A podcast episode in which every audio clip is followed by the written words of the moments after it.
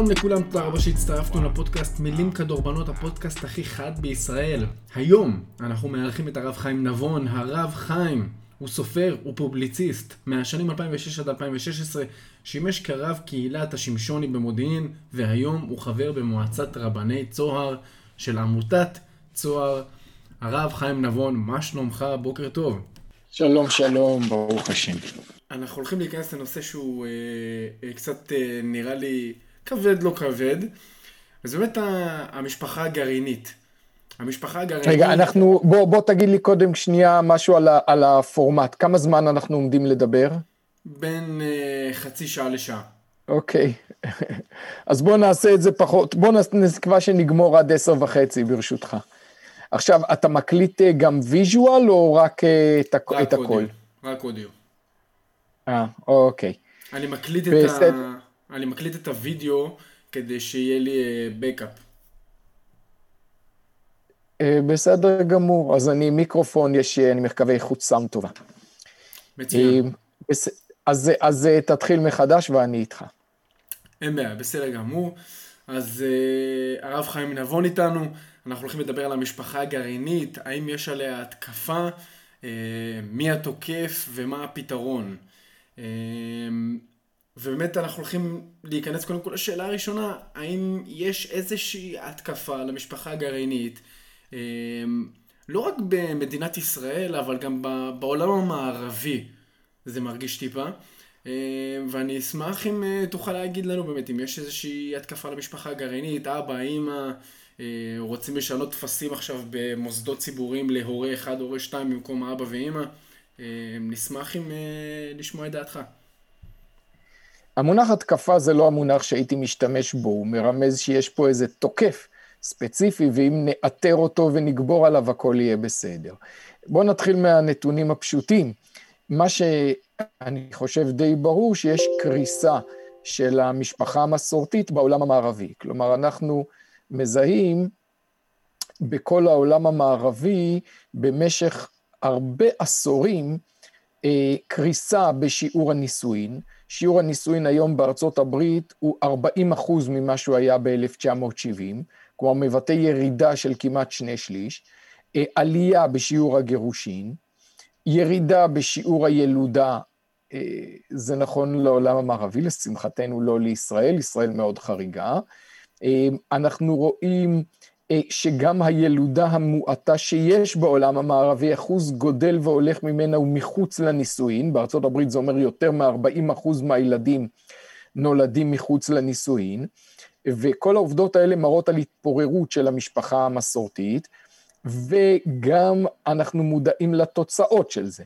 כלומר, בשנות ה-70, כשהתחילה אה, עלייה גדולה בשיעור הגירושין, אחרי תקופת ה baby boom, אה, פתאום חל שינוי, אז חוקרים פרוגרסיביים במדעי החברה נהגו לומר שזה בכלל לא רע, שהילדים בכלל לא נפגעים מגירושין של הוריהם. ולקח 20 שנה עד שנות ה-90 שהתחילו להצטבר מאות מחקרים מכל רחבי העולם שמראים שגירושין כן מהווים אתגר קשה מאוד לילדים. כמובן, רוב הילדים הם בסדר גמור גם ככה, ו... אבל התופעה הזאת כן אה, מהווה אתגר עצום לילדים, והיא משפיעה מאוד על החברה שלנו, על החברה שלנו כולה.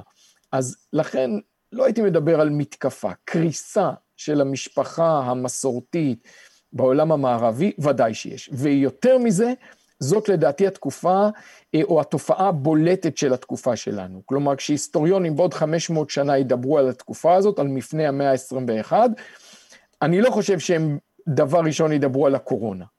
הם ידברו על שקיעת המשפחה ועל ההשלכות שלה, על הירידה בילודה, על יבשות שלמות שמזדקנות, על התפוררות המרקם החברתי, כל ההשלכות הרעות שהן תוצר של התפוררות המשפחה הגרעינית. יש אה, אה, תופעה מדאיגה גם בארצות הברית בקרב אה, האוכלוסייה השחורה, אנחנו מזהים ש-70 אחוז, 70 אחוז מהנערים שנולדים הם, אה, הם, מחוץ לנוס... הם מחוץ לנישואים ונולדים בלי אבא. האבא הלך לאן שהוא בכלא, אה, כל מיני אה, לא נמצא לו משפחה, והמשפחה זה באמת חשוב, גם הדמות האבאית, גם הדמות האמהית. עכשיו, זה ככה היה כוכבית. עכשיו, מעניין אותי לדעת למה יש את הקריסה הזאת בכלל. אז הבנו שיש קריסה על פי הנתונים, על פי הדאטה. למה יש קריסה? אז זה, אה, זה שאלה ש, שחוקרים במדעי החברה, חוקרים אחראיים, דנים בה בכל העולם. וכאן יש כמה אסכולות. בין פרוגרסיבי מקובל מאוד לומר שהבעיה היא כלכלית, זאת אומרת בגלל הניאו-ליברליות, אה, ובגלל האי שוויון, אז קשה לאנשים לפרנס משפחה והם לא מולידים ילדים או לא מתחתנים. אבל קשה מאוד לקבל את העמדה הזאת מכל מיני סיבות, ואחת מהן היא ש... הסבים שלנו וההורים של הסבים שלנו חיו בתקופות הרבה הרבה יותר קשוחות מבחינה כלכלית ולא ויתרו על משפחה ומשפחה גדולה אפילו וכן הלאה. כלומר, זה נכון שלפעמים בסקרים כשאתה שואל בן אדם למה אה, אה, אין לך ילדים, אז הוא אומר, כי, כי זה קשה מבחינה כלכלית, אבל קרה משהו ערכי שגורם לזה שאם יש לאדם קושי כלכלי, הוא לא יוותר על שתי נסיעות בשנה לחו"ל, הוא יוותר על ילדים. אה, כלומר, ההכרעה של הסבא רבא שלנו הייתה הכרעה שונה.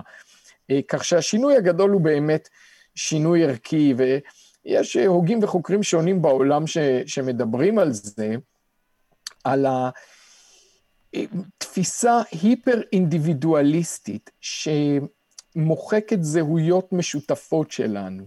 כלומר, אנחנו חיים בעידן שנותן לגיטימציה לזהות קולקטיבית, לזהות משותפת, רק ככלי נשק למלחמה בדיכוי מדומיין, זה מה שמכונה פוליטיקה של זהויות. אבל סתם להגיד, אני שייך למשפחה שלי, אני שייך לקהילה שלי, אפילו אני שייך לעם שלי, זה נתפסת כאמירה מיושנת ודכאנית. הבעיה שלי לא עם כמה פילוסופים שאומרים את זה, אלא עם תודעה ציבורית הולכת ומתפתחת, כן, במילים של שלום חנוך, אדם נשאר אדם, אל תקרא לי עם. אבל אנחנו כן תמיד חלק מקולקטיב, כלומר, עברנו מתפיסה של משפחה מסוג מסוים לתפיסה של משפחה מסוג אחר. מה שמכונה המשפחה המסורתית, הרבה פעמים מתקיפים אותי, המשפחה המסורתית זה אומר שהחזקת עבדים והיה לך שפחות. לא. מה שאומר המשפחה המסורתית, זה שאיש ואישה כורתים ביניהם ברית להקים אה, יחידת זהות משותפת שהיא המשפחה, והם המשפחה הזאת מבוססת על בלעדיות רגשית בין ההורים, בלעדיות מינית ועל שאיפה להולדה משותפת. והם רואים את זה כמשהו חדש שהם מקימים והם שייכים לו ומחויבים אליו. את זה החלפנו במשפחה כתפיסה של אוסף הסדרים בין אינדיבידואלים, שכל אחד מהם חושב על מקסום האינטרסים הרגשיים שלו. משפחה זה כבר לא משהו שאני שייך לו, שהוא גדול ממני. זה אוסף הסדרים שאני בודק ומשקלל בכל רגע אם הם ממקסמים את מירב העונג והאושר שאני זכאי להם. והמשפחה ההסדרית הזאת היא פשוט לא יציבה, היא פשוט לא, לא עומדת, היא פשוט לא יכולה להחזיק מעמד, וזה מה שאנחנו רואים לנגד עינינו. גם בקרב הציבור הדתי יש עלייה ב, ב, ברמת הגירושים? בהחלט. גם בקרב הציבור הדתי. אנחנו רואים... Uh, תופעות של גירושין בציבור הדתי הם פחות מאשר בציבור החילוני, אבל אנחנו רואים בסך הכל מגמה באותו כיוון. בשנים האחרונות הנתונים החלקיים שמתפרסמים מלמדים על עלייה גדולה בגירושין בעיקר בציבור החרדי. כלומר, הם עדיין במקום אחר לגמרי, זו עלייה ממקום מאוד מאוד, אה, משיעור מאוד מאוד נמוך אה, של גירושין כנקודת מוצא. אבל גם שם אנחנו רואים שינוי ועלייה גדולה בגירושין, אבל זה, זה משפיע על כולנו, אה, השינוי התרבותי והערכי הזה. זה נכון שבציבור הדתי באופן בסיסי הוא נמצא במקום אה, אה, קצת יותר טוב, קצת יותר מסורתי, קצת יותר שמרני. יש איזשהו קשר בין העובדה שבסביבות ככה שנות ה-70 הייתי אומר אולי, אולי טיפה לפני, אולי טיפה אחרי, אנשים, לא אנשים באלף, הנשים בנון כביכול, בחורות, הם, הם התחילו למצוא את, את, את עצמם מחוץ, ל, מחוץ, ל, מחוץ לבית, להיות פחות עקרות בית, אמ, להשתתף יותר ב, ב, בחיי העבודה, בעולם, בעולם התעסוקה. וזה יצר איזשהו אה, אה, חוסר איזון שאנחנו עדיין מנסים להשתלט עליו אולי, והעובדה שכל אחד עכשיו, גם הבעל וגם האישה, מחפשים איזשהו מיצוי עצמי אה, בעבודה וכל מיני, אה, אתה יודע, להשיג אה, עוד איזה ג'וב ועוד עוד העלאה בשכר וצריך לעבוד ולתת יותר שעות. האם זה קשור בעצם לעובדה שיש איזושהי עלייה בעולם הגירושים כי זה כבר לא מתאים, כי הוא לא מבין אותי, אני לא מבין אותה, או, או שיש איזושהי סיבה אחרת? בגלל שפשוט מאוד אין מישהו בבית. מקובל לומר שכן, אני חושב שלא. מקובל לתאר את המשבר המשפחה כקשור באיזה פריצה של אה, הפמיניזם או של נשים עובדות מחוץ לבית וכן הלאה. אני לא חושב, יש לזה ראייה, אני חושב, פשוטה, שכשאתה בודק בארצות הברית, שזה ודאי הקטר של העולם המערבי מהרבה בחינות, לא רק כלכלית, כשאתה בודק בארצות הברית אתה רואה שלנשים קרייריסטיות ועשירות יש חיי משפחה הרבה יותר טובים מאשר לנשים עניות שנשארות עקרות בית. כלומר, נשים עם קריירה מצליחה, הם, אה, שיעור הנישואין שלהם יותר גבוה, הרבה יותר גבוה, שיעור הגירושין שלהם יותר נמוך, אה, יש להם ילדים, וילדים לא מחוץ לנישואין, התופעות שתיארנו של משבר וקריסה בעולם המשפחה הן נכונות לכל המגזרים ולכל הפילוחים, אבל הן פוגעות הרבה יותר בנשים העניות הלא קרייריסטיות. כך שאנחנו לא מדברים כאן בעיניי על זה שאישה יוצאת מחוץ לבית אה, ואז יש לה שאיפות, וזה לא, לא העניין בעיניי. בארץ הסטטיסטיקות האלה יותר קשה לעשות אותן, כיוון ש... ב... בארץ עניים זה בעיקר חרדים ו- וערבים, כך שאתה בודק השפעה של עוני, אתה הרבה פעמים בודק השפעה של דתיות. אה, אבל בארצות הברית זה מאוד בולט. הבנתי, ובוא רגע נעזוב רגע את אבא ואמא ונלך אל הילד. הילד, למה המקום הכי בטוח בשבילו זה המשפחה הגרעינית? קודם כל, יש אין סוף מחקרים שמדברים על זה. בימינו פעילים רדיקליים נוטים להדגיש את הסטטיסטיקה שמדברת על זה שגם בתוך המשפחה ילדים נפגעים לפעמים, וזה נכון לדאבון הלב. אבל כל מחקר שקראתי, וקראתי עשרות רבות, אומר שלגדול בתוך הבית עם שני ההורים הביולוגיים שאחד זה המקום הכי בטוח שיכול להיות לילד. כלומר, כל הרכב משפחתי אחר וכל מקום אחר שהוא גודל בו, הוא נמצא בסכנה יותר גדולה.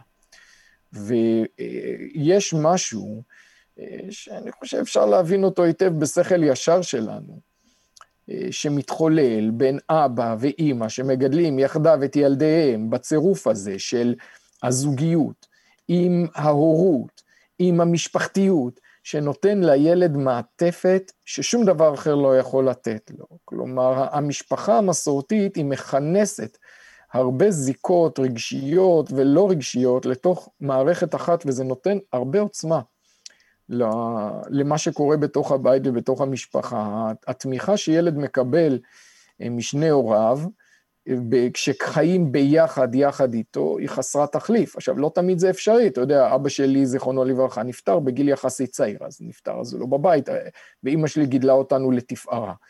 ולא תמיד זה אפשרי, לפעמים גם צריך להתגרש ואין ברירה, הכל נכון, אבל צריך לדעת שיש לזה מחיר. יש לזה מחיר. קשה מאוד למלא את, או להשיג תחליף לתמיכה שילד מקבל משני הוריו שהוא גר יחד איתם. אם זה לא אפשרי, זה לא אפשרי, אבל צריך לדעת מה, מה המחיר שאנחנו משלמים על זה. אומרת מרב מיכאלי בכנס באוסטרליה, אמ, שהמקום הכי, שזה בדיוק מה שאמרת, זה המקום הכי מסוכן לילד.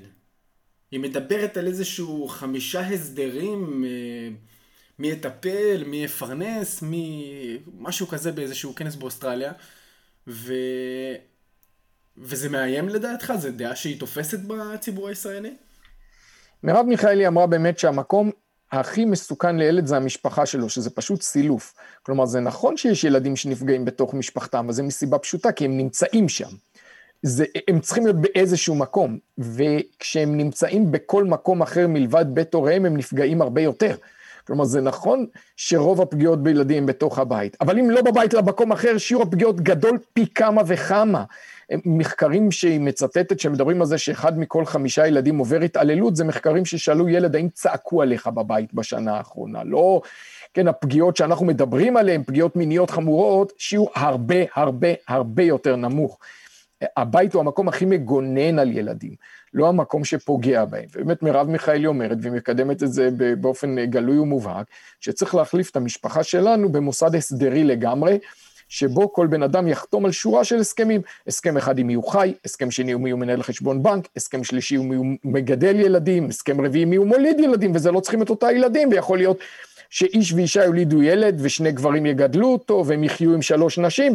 כלומר, זה מיצוי של התפיסה ההסדרית. במקום אה, לנסות לכנס את העוצמה שיש במשפחה שמח, ש, שאוספת את כל הכוחות האלה למקום אחד, את הקשר הזוגי וההורי ואת התמיכה של סבים ושל דודים, הכל לתוך משפחה עם מסורת, עם סיפורים, עם זיכרונות משותפים, במקום זה בואו נפרק את זה לאוסף של הסדרים, כאילו אפשר לעשות outsourcing לגידול ילדים, שבו אה, X ו-Y יגדלו את הילד, A ו-B יולידו אותו, אה, C ו-D ינהלו חשבון בנק משותף, כאילו כל חיינו יכולים להיות מכונסים לאוסף של הסדרים. זה מאוד רחוק מהאופן שהישראלים חיים היום, אבל אידיאולוגית זה המיצוי ההגיוני של הגישה שאומרת ש... חיי משפחה הם רק אוסף של הסדרים, ולכן צריך לעמוד על, ה, על מה עומד מאחורי האמירות הללו, ולהציב מהם באופן מאוד בהיר גם את החלופה. זאת קצת, אה, אתה יודע, המחשבה של הפרוגרסיבים, הם, הם קוראים לעצמם progress, מלשון המילה progress, אה, להתקדם אה, וכולי. אבל השאלה היא לאן אנחנו מתקדמים. זאת אומרת, האם יש רעיונות ישנים ששווה לשמור? האם יש כאילו, מרגיש לי שאנחנו מתקדמים ל, ל, כאילו לצורך, לשם הצורך להתקדם, לחשוב אה, כביכול מחוץ לקופסה, וזה קצת מפחיד. Uh, בצדק? בהחלט, אני מאוד מסכים איתך. החשיבה שהאנושות תמיד נמצאת באיזשהו תהליך של קדמה היא חשיבה מופרכת מבחינה פילוסופית והיסטורית. Uh, תסתכל על מה קרה במאה ה-20, שום מאה קודמת לא קרו זוועות כאלה. האנושות מתמודדת בכל דור עם אתגרים חדשים, לפעמים אנחנו עושים דברים קצת יותר טוב, לפעמים קצת פחות טוב. המחשבה שאנחנו מותנים לאיזה קדמה מתמדת, היא פשוט לא נכונה, היא לא הולמת את מה שאנחנו יודעים על הקיום שלנו. והחשיבה שתמיד צריך לשנות את כל הדברים הטובים שקיבלנו, טבע האדם לא משתנה. מיום ברו השם אלוקים אדם על הארץ. הטבע של אדם נשאר אותו דבר. והמשפחה נוגעת ליסודות הכי שורשיים של הטבע שלנו, למקומות הכי פנימיים. אה, צריך ללמוד מחוכמה של דורות. לעשות ניסויים בבני אדם בתחום הזה זה מסוכן מאוד. כשהקימו את הקיבוצים בשנות ה-20 וה-30, היה להם רעיון גאוני. בואו נעשה בית ילדים. במקום המוסד המיושן של משפחה, נגדל את כל הילודים באיזה מין לול, כמו תרנגולות, שהם באים, רואים שעה אחת את ההורים שלהם כל יום, ויגדלו ביחד בבית ילדים, וזה יהיה שוויוני, והם יקבלו חינוך מעולה, וזה היה קטסטרופה. שלושה דורות התקיים המוסד הזה, עד שבסוף, אחרי שלושה דורות, אנשים באו ואמרו, מה אתם עושים לנו? ובוגרי בית הילדים היום קוראים לעצמם ניצולי בית ילדים. ואנחנו רואים היום ניסוי ענקי הרבה יותר בבני אדם. אתה יודע, אני אספר לך סיפור יותר ספציפי, קראתי את הביוגרפיה של מאיר יערי, כתבה פרופסור אביבה חלמיש, ביוגרפיה מעניינת מאוד. בכרך הראשון של הביוגרפיה הזאת כתוב, כשמגיעים לארץ ילדי טהרן. ילדי טהרן הם לא היו באמת אה, פרסים, זה היה ילדים ניצולי שואה שברחו מאירופה עם הצבא של הגנרל אנדרס, צבא פולני, הגיעו לאיראן ומשם עלו על רכבת אה, לארץ ישראל. יתומים ניצולי שואה. פה בארץ נהגו כמו שנהגו אז, חילקו אותם לפי מפתח מפלגתי, שליש למפא"י, שליש לשומר הצעיר מפ"ם ושליש לדתיים. למרות שכמעט כל הילדים האלה היו מבית דתי, אף אחד לא היה אכפת, חילקו אותם. הרב דוב ליאור, שמו אותו ב- ב- עם הדתיים, יצא רב. אח שלו, שמו אותו בקיבוץ של השומר הצעיר, יצא שמוצניק. ככה נהגו אז. אז הרבנים הראשיים, הרב הרצוג והרב עוזיאל, שלחו למאיר יערי, מנהיג השומר הצעיר, מכתב. אמרו לו, נתנו לכם ילדים דתיים, אתם תחנכו אותם להיות קומוניסטים חילונים, אין לנו מה לעשות. בקשה אחת אנחנו מתחננים בפניכם. שמענו שעכשיו התחלתם ניסוי חינוכי שנערים ונערות מתקלחים ביחד, כי אתם חשבתם שזה יפתור את התסביכים שלהם בנושא מין, אם הם יתקלחו ביחד. ואנחנו מתחננים בפניכם, לפחות אל תכפו על היתומים ניצולי שואה האלה את המנהג הבהמי הזה, ותכבדו את מסורת של כל חברה אנושית ששומרים על צניעות מינית. ומאיר יערי ענה להם בשורה אחת, הננו מסרבים בפרינציפ להזדקק לעצותיכם בנושא חינוך. זהו. זה הפרק הראשון, זה אני קורא בכרך הראשון של הביוגרפיה של מאיר יערי. בכרך השני, מסופר מה קורה 40 שנה אחר כך, בשנות ה-80. מאיר יערי זקן ועייף, התנועה שלו זקנה ועייפה וכבר כושלת למדי, והוא שולח מכתב למזכירות השומר הצעיר, והוא כותב שם, מה שהמקלחת המשותפת עשתה לנערות שלנו, אין לתאר. הבת שלי אמרה לי איך זה הרס את החיים של חברות שלה, והיא בקושי ניצלה מהנזקים של זה שהכריחו אותם להתקלח עם בנים בגיל ההתבגרות. ואיך עשינו את, ה, את השטות הזאת. ותהיתי האם הוא זכר איך 40 שנה לפני זה באו רבנים זקנים ואמרו לו, אולי אל תמהר לעשות ניסיונות על הילדים, אולי צריך קצת לכבד את מסורת הדורות שלנו, אולי כדאי לא לחשוב שכל מה שנעשה עד פה היה הכל טיפשות גמורה. אולי זכר, אולי לא זכר. יש לציין שרעיונות צריך למדוד אותם על פי האיכות שלהם ולא על פי היושנה שלהם, זה נראה לי הרבה יותר חכם לעשות. אז אני מוסיף עליך עוד דבר, לא רק לפי האיכות שלהם, כי יש הרבה רעיונות שפשוט אין לנו הכלים למדוד את האיכות שלהם. כלומר, יש הרבה רעיונות שנוגעים לטבע האדם, כמו מוסד המשפחה, כמו חינוך לצניעות, כמו, כמו גידול של ילד לא בבית ילדים. אתה לא יכול תיאורטית להוכיח אם זה טוב או רע. מה שאני אומר הוא דבר נוסף, שצריך לא רק לכבד רעיונות ישנים, אם אתה יכול להוכיח רציונלית שהם טובים. תכבד רעיונות ישנים בגלל שהם מייצגים חוכמה מצטברת של מאה דורות. הלא הוא לא סתם דברים התעצבו כמו שהם. מאות דורות ניסו כל מיני דברים עד שהגיעו לתבנית הזאת. תכבד אותה, אל תמהר לעשות ניסיונות על החיים שלנו. כן, ואגב, בגלל זה קוראים לשמרנים שמרנים, הם רוצים לשמור על איזושהי, איזשהו סגנון חיים מסוים שלמדנו במשך השנים האלה, במשך הטיפה שנים שאנחנו נמצאים על כדור הארץ. כן, ו... שמרנות אין פירושה קיבעון. שמרנות פירושה, יש לנו כבוד לחוכמה המצטברת של מאה דורות. זה, זה, זה המשמעות של שמרנות. אני מסכים איתך במאה אחוז.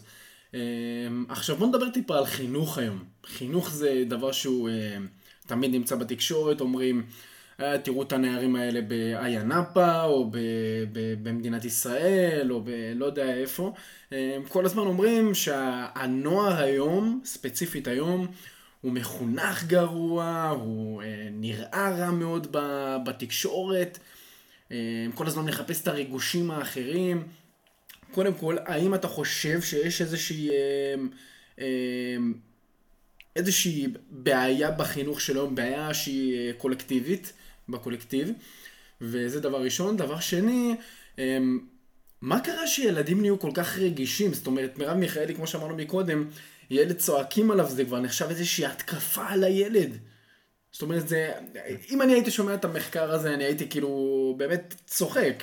כי, כי, כי אתה צריך להבהיר לילד, ילד הוא, אני, לא, אני אקרא לזה טיפש ביחס לגילו, הוא לא יודע, הוא לא יודע מה, מה כן ומה לא ומה טוב ומה רע, וצריך להבהיר לו בצורה ברורה לפעמים, שמה שהוא עושה לא טוב, לא נכון, לא לעשות את זה עוד פעם, וגם באיזושהי צורה אולי, לא להפחית אותו מלעשות את זה, אבל אה, להרתיע אותו מלעשות את זה.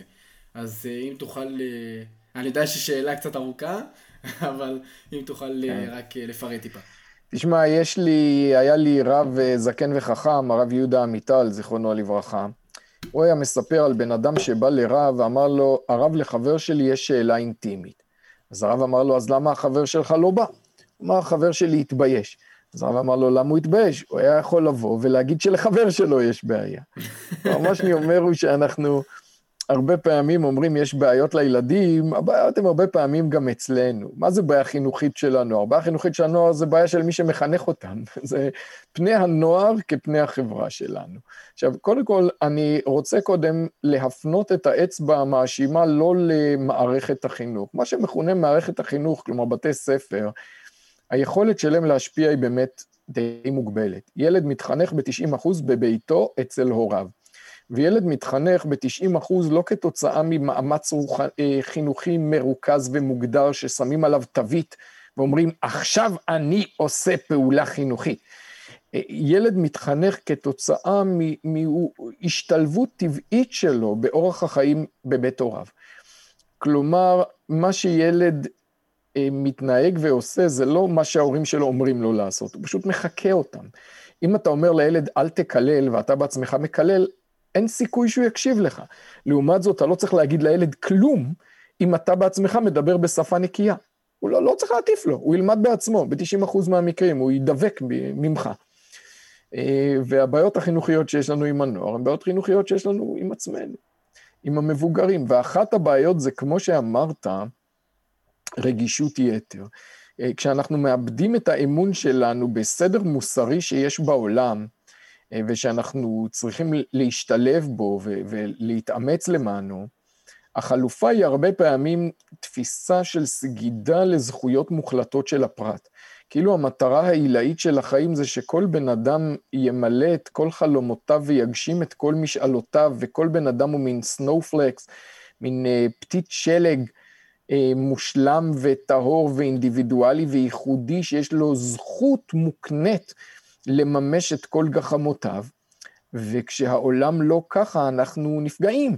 כן, אז היום אנחנו יודעים שרק בעשור האחרון יש עלייה של 100% בשיעור הסטודנטים בארצות הברית שסובלים מחרדות ומדיכאונות. עלה פי שתיים.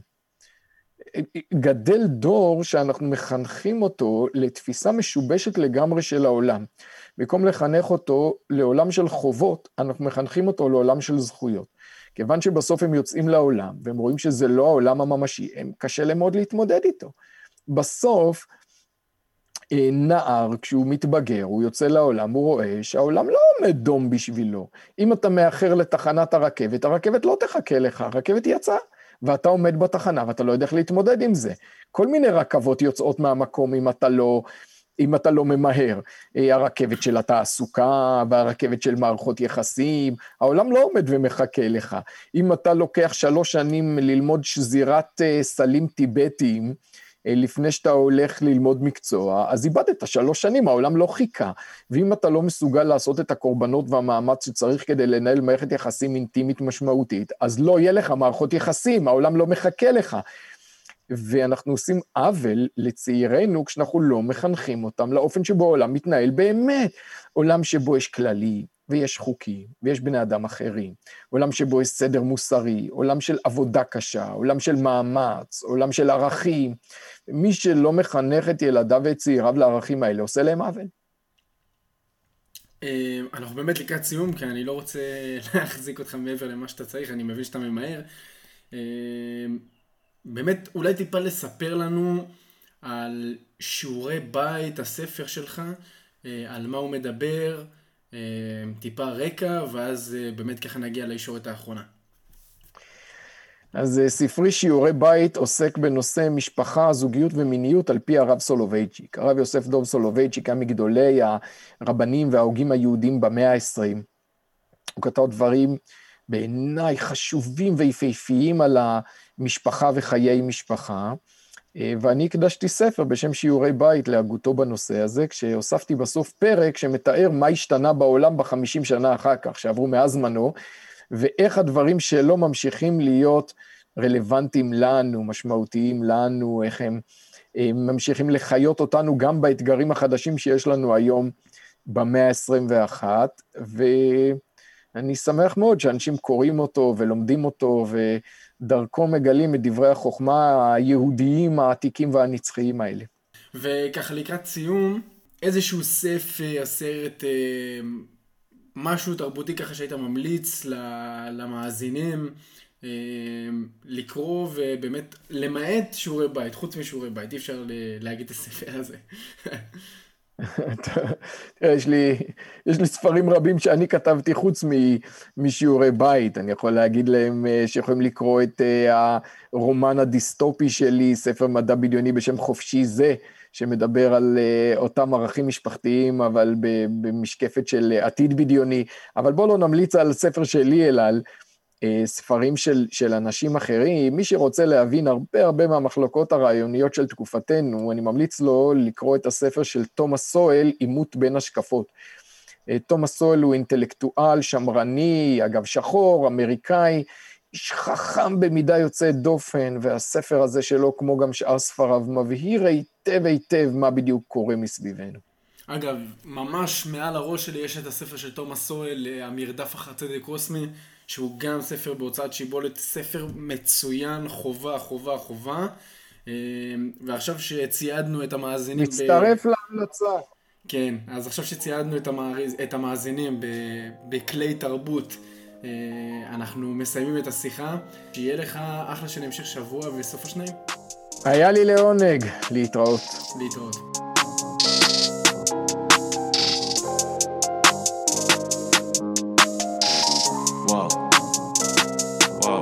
You running around drinking liquor, taking pictures cause you miss me.